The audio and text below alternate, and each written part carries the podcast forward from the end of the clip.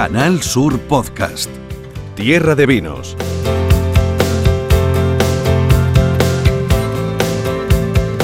Hola, ¿cómo estáis? Bienvenidos a un nuevo capítulo en esta plataforma podcast de Tierra de Vinos. Vamos a escuchar enseguida a Pepe Ferrer que nos va a hablar de unas catas, las catas en streaming de la Viña. No os lo perdáis porque son catas reducidas para unas 15 personas aproximadamente y están teniendo un éxito espectacular, bien de precio, te mandan las muestras a casa. Esto de la pandemia ha traído algunas cosas buenas, no muchas, pero algunas sí, y por ejemplo una de ellas es este tipo de experiencias que se pueden hacer desde casa y que se disfrutan también mucho. Vamos a acercarnos a una bodega que se llama Viña Balbaina, que está en el puerto de Santa María, nos la va a acercar nuestra compañera Ana Candón, que ha hablado con ellos. Han sido reconocidos hasta con seis galardones en los premios Mezquita de Córdoba y vamos a interesarnos por el trabajo de esta bodega andaluza. Y vamos a catar hoy un vino valenciano, 100% monastrel, monovarietal de, de monastrel, un tinto que nos va a traer mis catas, Carmen Granados. Así que bienvenidos una vez más a este podcast de Tierra de Vinos. Canal Sur Podcast.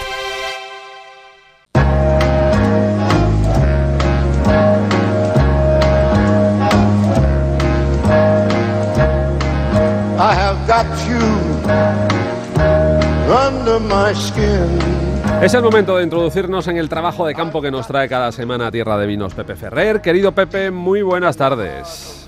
Muy buenas tardes, ya va siendo hora que vengo cargadito, cargadito de temas. buenas tardes, buenos días, buenas noches, buenas tardes porque nos están escuchando en la radio, pero quien nos escucha Claro. a través de la plataforma podcast, pues lo puede estar haciendo a las 4 de la madrugada. En fin, mm, hay gente para todo, como diría aquel. hay gente para todo. Entonces, entonces muy buena. Muy buena. Muy buena. y aplíquenlo ustedes a la hora que quieran. Bueno, eh, Pepe, vienes cargado porque vienes a hablarnos de unas catas en streaming eh, de la Viña, Sí. que creo que habéis estado probando una colección de vinos importantes. Cuéntame.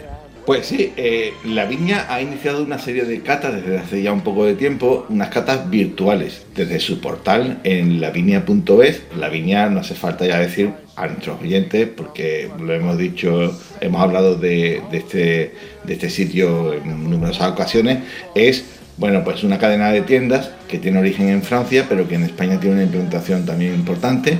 Y en concreto su tienda principal está en la calle Ortega y Gasset de, Madrid, pero realmente lo interesante para todos los que vivimos eh, por toda España es su página web, donde podemos comprar, es una de las tiendas que hemos recomendado durante el confinamiento para aquellos oyentes que querían comprar vinos y bueno, de cualquier parte, incluso del mundo, ¿no? Entonces ellos han sacado este programa de, de catas virtuales que por cierto hay que decir que el próximo 16 de junio tienen una cita con bodeguero virtual donde va a estar eh, el propietario de la bodega Fernando de Castilla de, de Jerez y será una cata, no sé, pues mira, con los vinos, te envían los vinos a casa, las muestras para la cata, está presente el bodeguero, se le puede preguntar y son 15 plazas, o sea que el precio son 40 euros.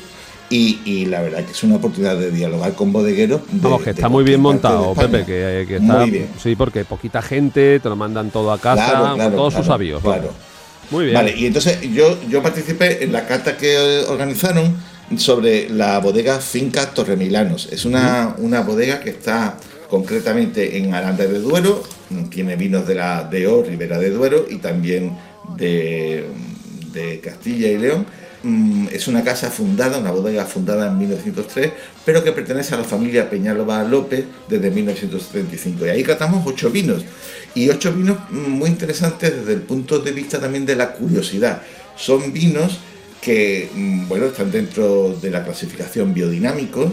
Esta, esta bodega ha conseguido, pues posiblemente el certificado más prestigioso a nivel internacional, que es el Demeter, que practica esta, lo que es una viticultura biodinámica, ¿no? ¿Qué es esto? Bueno, pues al fin y al cabo es buscar el, respeto, el equilibrio entre la tierra, el hombre, el entorno, y, además hacen algunas prácticas un poco ancestrales, unos rituales. Bueno, todo eso es interesante y yo invito a los oyentes a que sonden y, y curiosen sobre el mundo de la biodinámica en los vinos. Bueno, como disfrutón de los vinos, lo que quiero es que el vino esté bueno. Con lo cual, eh, igual que hay vinos biodinámicos que son excelentes, como estos que vamos a comentar, y otros que son complicados de beber, por llamarlo elegantemente. También hay vinos que no son biodinámicos, se, se pueden beber y otros que, en fin, que cuestan un pelín de trabajo. Pero, pero no, sé, no sé si te pongo un apuro con esta pregunta, pero ¿qué diferencia hay entre los Sí. vinos biodinámicos y los ecológicos, de los que conocemos eh, en los últimos años? Podríamos decir, podríamos que es decir que los vinos con certificado ecológico, mm, bueno, espero no meterme en un pantano, eh, están en, en, en segunda B, ¿vale?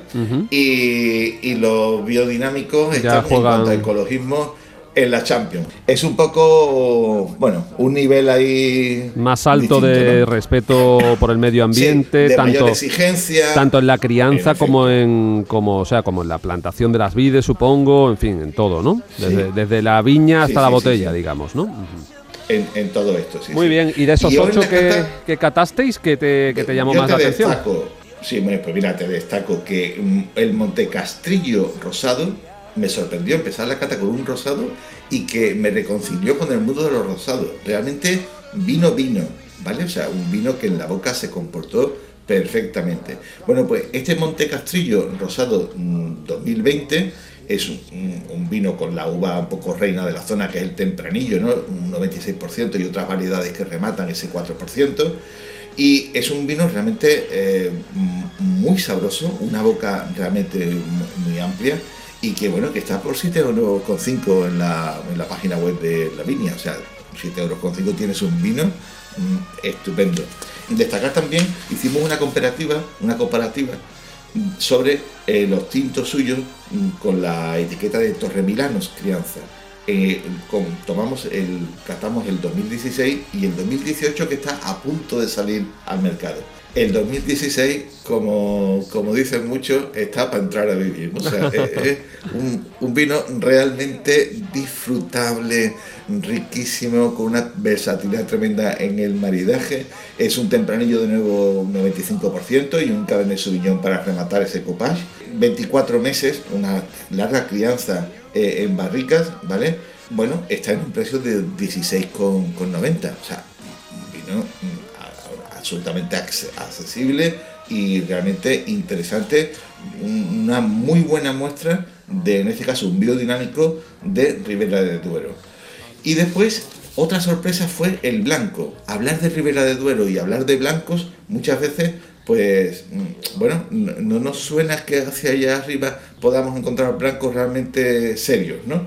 Este no está bajo la DO Ribera de Duero, sino como vino de la tierra de Castilla y León. Ajá. Y es un Peñalba, Peñalba López Blanco 2019, pero, pero que es un copage de Chardonnay 60%, Viura un 30% y Albillo, que es una uva muy interesante de la zona, Albillo. un 10%. Bueno, Albillo, sí, sí. Es un, yo he probado uno, incluso monovarietales de albillo, es una uva muy interesante, una uva blanca muy interesante. Pero mira, para un blanco, 11 meses de crianza en barrica, eh, no lleva sulfurosos, por ejemplo, que es un detalle que tienen los, los vinos biodinámicos. biodinámicos, no va clarificado, sí, no, no va clarificado, va sin filtrar. Eh, bueno, es un vino eh, mineral, mineral, mineral, muy directo, seco, absolutamente seco, pero me sorprendió la mineralidad en la boca. Pocas veces se encuentra uno eh, una mineralidad tan clara, ¿no? un toque mineral en la boca tan claro. Yo en la, en la cata eh, eh, dije que me recordaba mucho la mineralidad que tienen nuestros finos eh, y nuestras manzanillas, con ese toque calizo, ese toque secante en el paladar. ¿no? En este caso es una expresión diferente, porque evidentemente hablamos de unos suelos diferentes, pero una mineralidad realmente interesantísima. ¿no? Un blanco serio, serio. Bien presentado. por decirlo así. Y bueno, pues también eh, casi 16 euros la botella, me parece también un vino muy interesante. Y eso como vinos a, destacar. Y yo animaría a los oyentes que estén interesados en profundizar en, en determinadas bodegas, en determinadas zonas. Oye, que se den un paseo por la página web de la viña.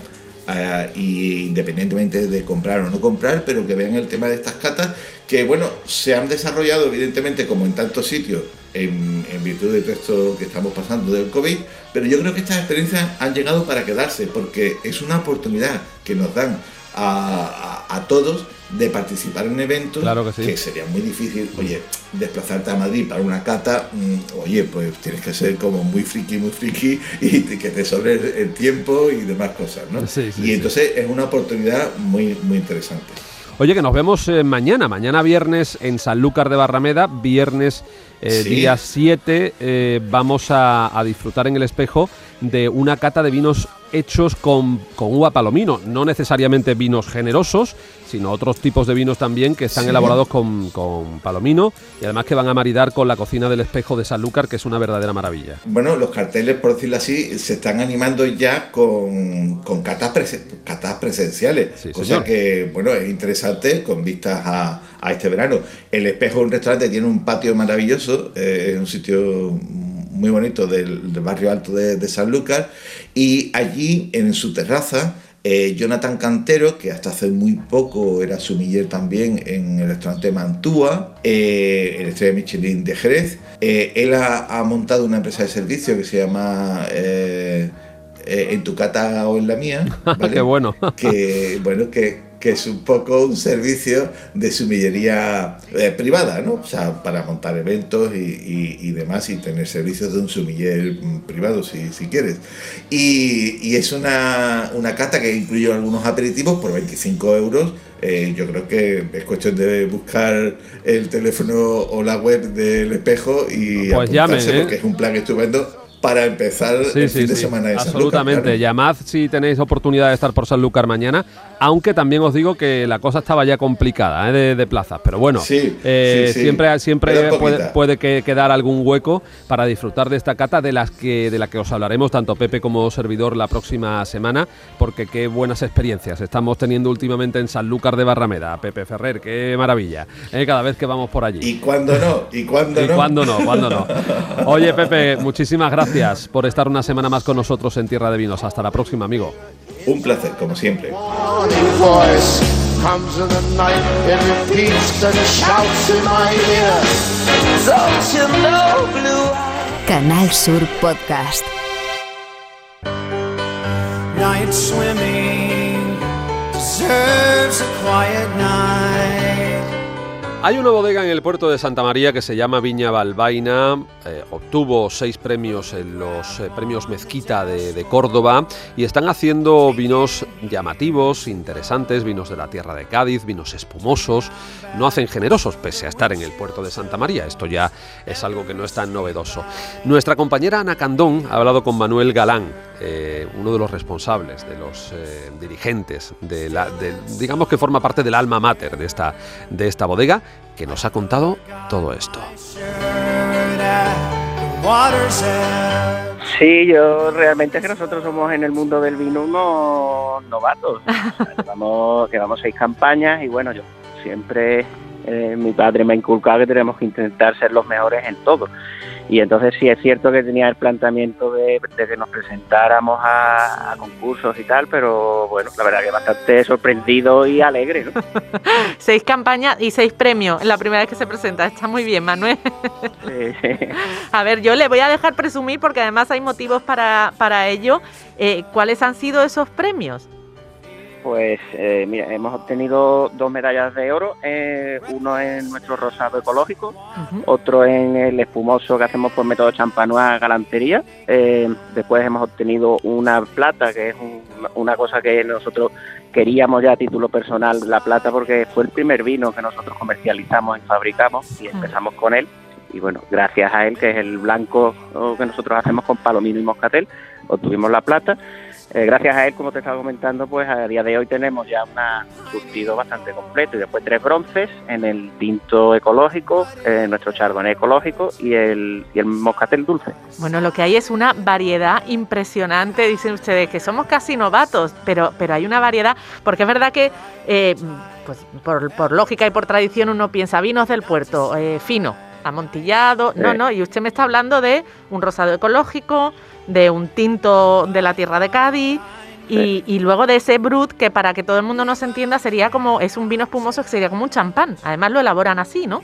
Exacto, sí. Nosotros para galantería es, es algo muy especial porque, bueno, yo trabajé en una empresa francesa de bebidas, una multinacional, me enamoré del champán y cuando vine hace siete años ya casi a- al campo, a, a mi casa, pues le dije a mi padre que quería hacer un champán de Cádiz y, y me dijo que estaba loco, Me imagino. liter- literalmente que estaba loco.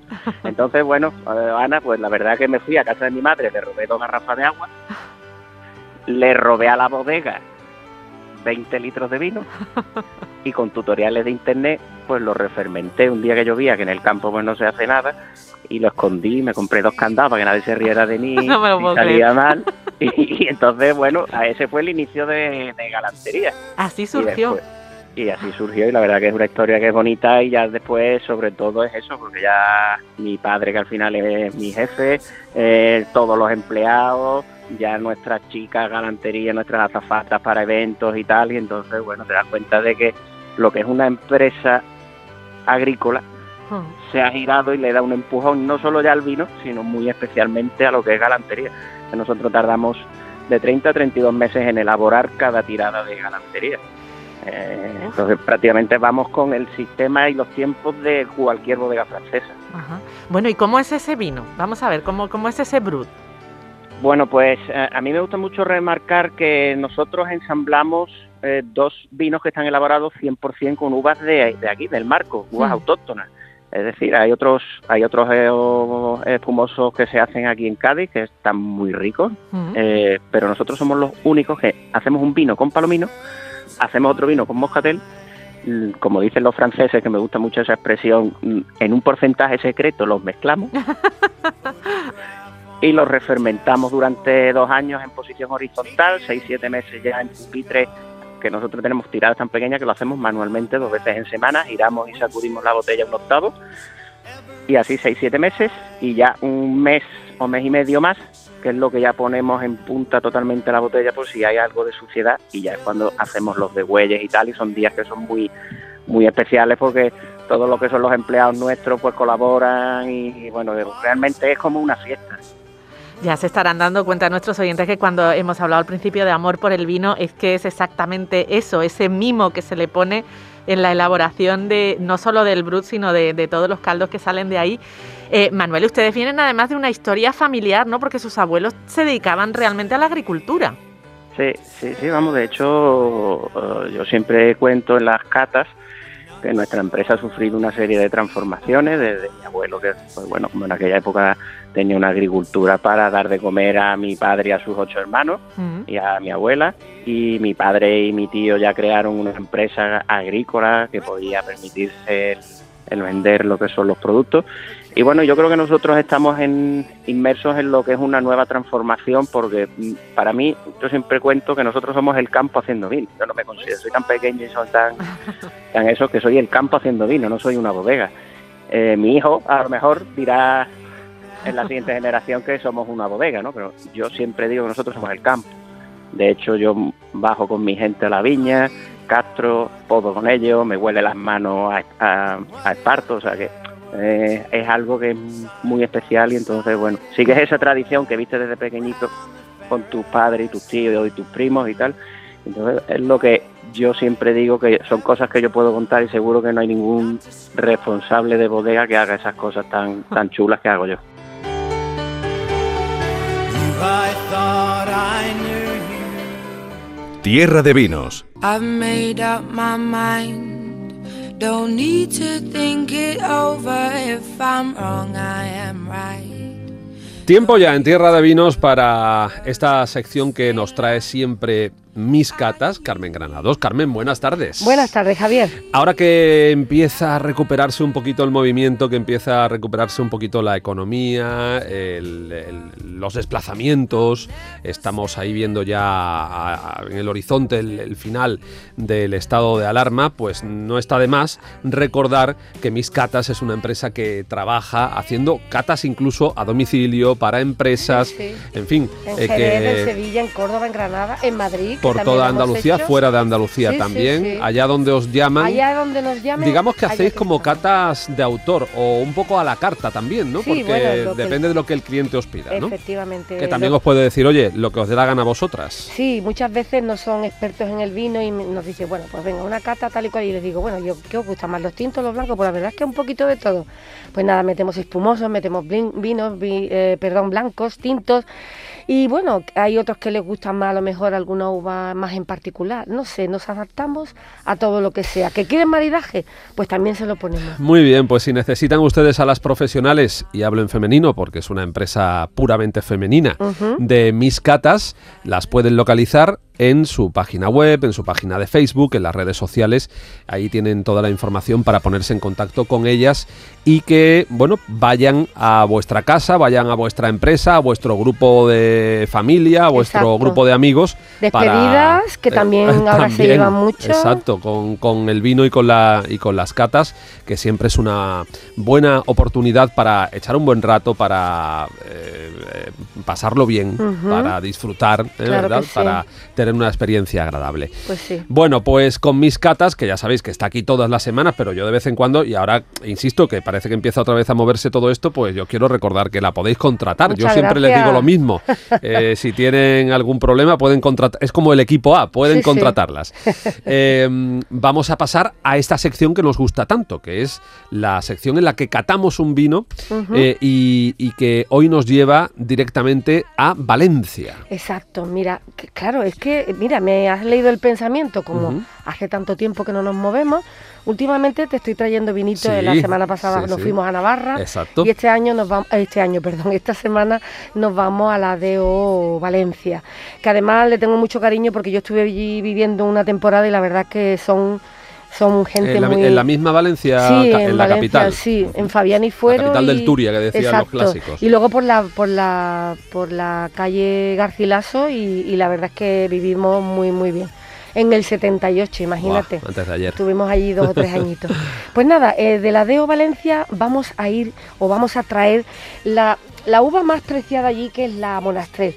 Hemos traído un vino que se llama Vinia Alforí. Vinia Alforí. Vinia Alforí 2017, que es 100% uva monastrell. Tú sabes que la uva monastrell pues es eh, una uva que da unos vinos muy elegantes, con una estructura de mucha calidad, mucha graduación, más alta en, los sitios donde llueve menos, por ejemplo en Jumilla o en Murcia llueve me- menos y los eh, vinos son más alcohólicos con esta uva, pero dan unos vinos eh, de un color rubí intenso y con aromas muy frutales. Este en particular, como hemos dicho, Vini Alforí, eh, es del 2017, Ujú. ¿vale? ¿Y eh, qué podemos contar de él? Pues mira, te cuento. Eh, la bodega a la que pertenece tiene la misma denominación, Vini Alforí, con lo cual pues es fácil recordarlo. mm, te comento, el- este, esta- estos señores que llevan unos 200 años, eh, una mm, eh, familia que es bastante, o sea, que, que protege mucho el medio ambiente y demás, porque tú sabes Cuida que las técnicas, cuida muchísimo el entorno, las técnicas van cambiando y evidentemente hay que entrar nuevas técnicas, pero la familia Pastor aún sigue, tiene un gran reconocimiento elabora- elaborando eh, los vinos de forma muy natural y muy eh, con muy buenas prácticas, pues eh, han conseguido que este Vinia Alforí tinto tenga todas las particularidades y características del terruño, así como la tipicidad que tanto quieren allí que es de la uva monastrell.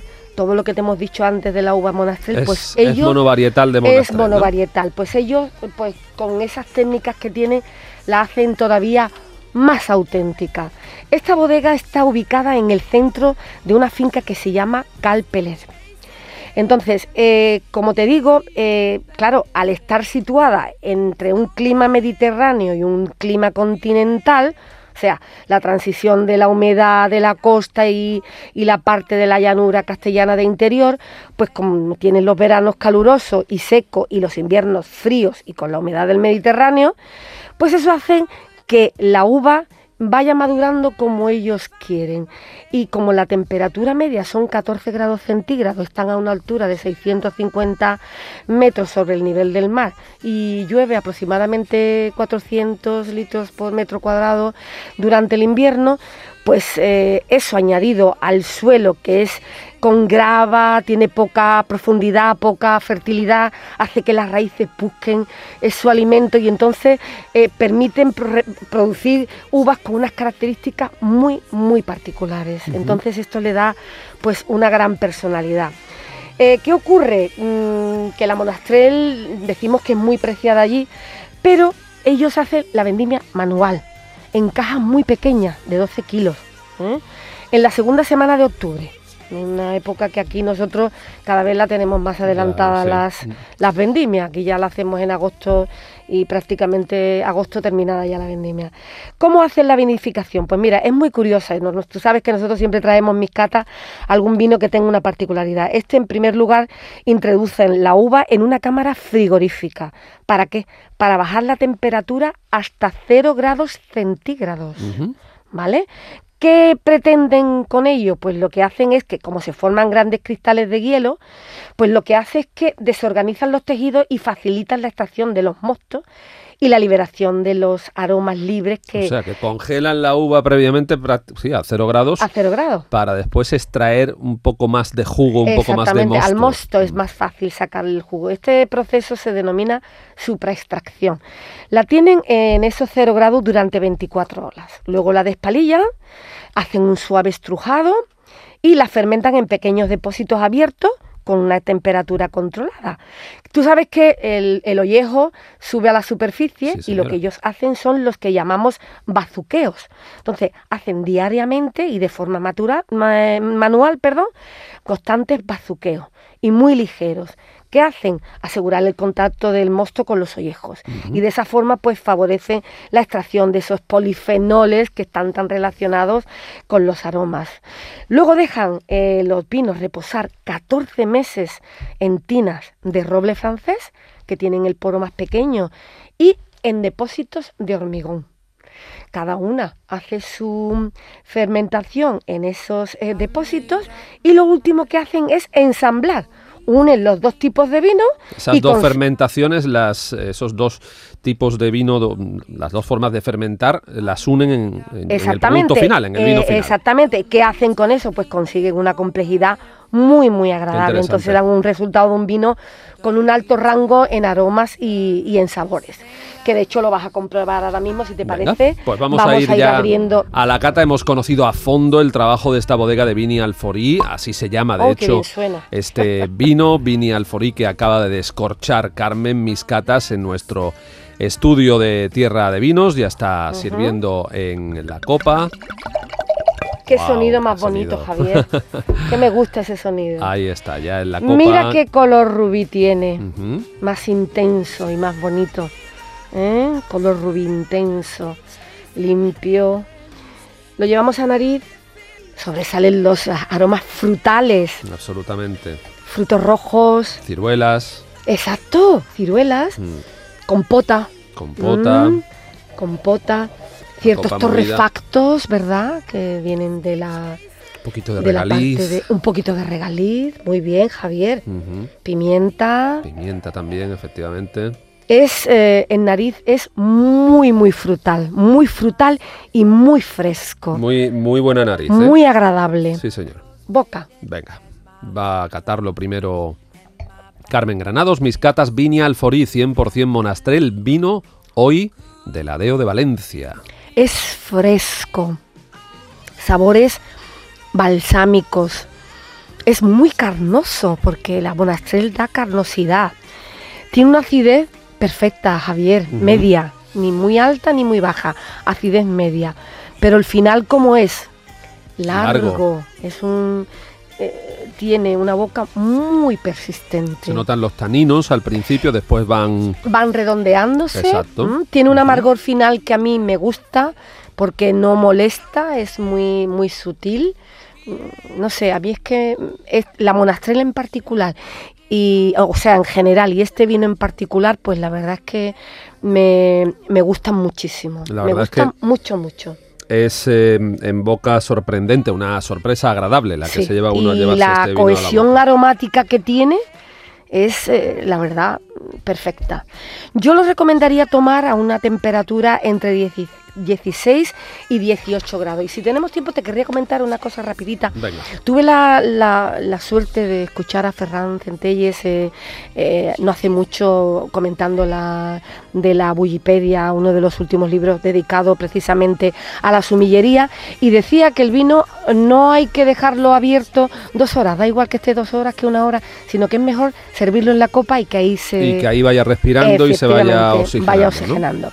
¿Cómo lo maridamos? Mira, yo había pensado en carnes a la plancha, en guisos de carne con textura así, con gelatina, pero me ha venido a la mente el alipebre, no sé si lo conocerás. Mm, el alipebre es, no sé qué es lo mira, que es. el alipebre es anguila, de la albufera de Valencia. Y allí la, la, la cocinan, es un guiso con aceite, ajo, patata, pimentón y está exquisito. Y entonces, qué mejor manera de hacerle un guiño a la albufera Oye, de bueno. Valencia. O sea, que es un menú valenciano total. Totalmente, sí. Totalmente. ¿Cómo se- me has dicho que se llama? Alipebre. Alipebre, al Alipebre. y pebre, o sea, anguila. Un guiso de anguila. Alipebre es, eh, al creo que es ajo y pebre, ajo y aceite. Alipebre, creo que es así. Bueno. ¿eh? Querría- tendría que haber hecho la tarea mejor, ¿verdad? No, hombre, Pero, Dios. ¿sabes qué? Que me ha venido la- a- ahora mismo a la mente el alipebre. Redondeamos el menú valenciano con este viña alforí y maridado con, con alipebre. Yo, sin embargo, estaba pensando, como no conozco tampoco especialmente bien la gastronomía valenciana, no sé por qué, pero había pensado, fíjate, en chacinas, de estas No, que se hacen para- en la sierra Sí, de sí. Cádiz, en la sierra de Huelva. Eh, creo que incluso una butifarra, una Sí, butifarra catalana, no sé por qué, pero me parece que le podría ir bien a este vino. Totalmente, arroces, verduras, potajes, hasta cocina asiática. Segura. Así que con cualquier cosa. Seguramente.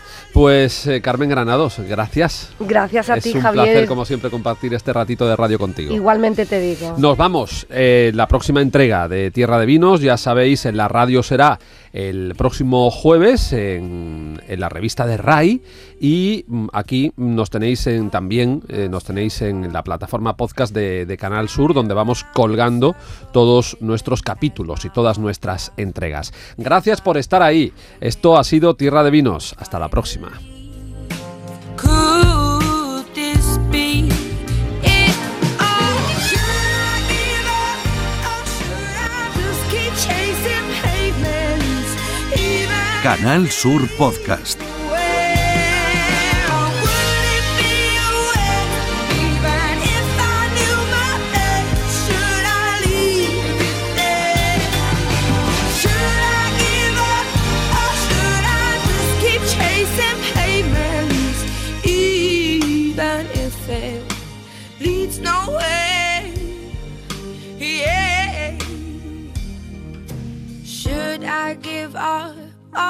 should I just keep chasing pavements even if it leads nowhere? Or would it be waste even if I knew my place?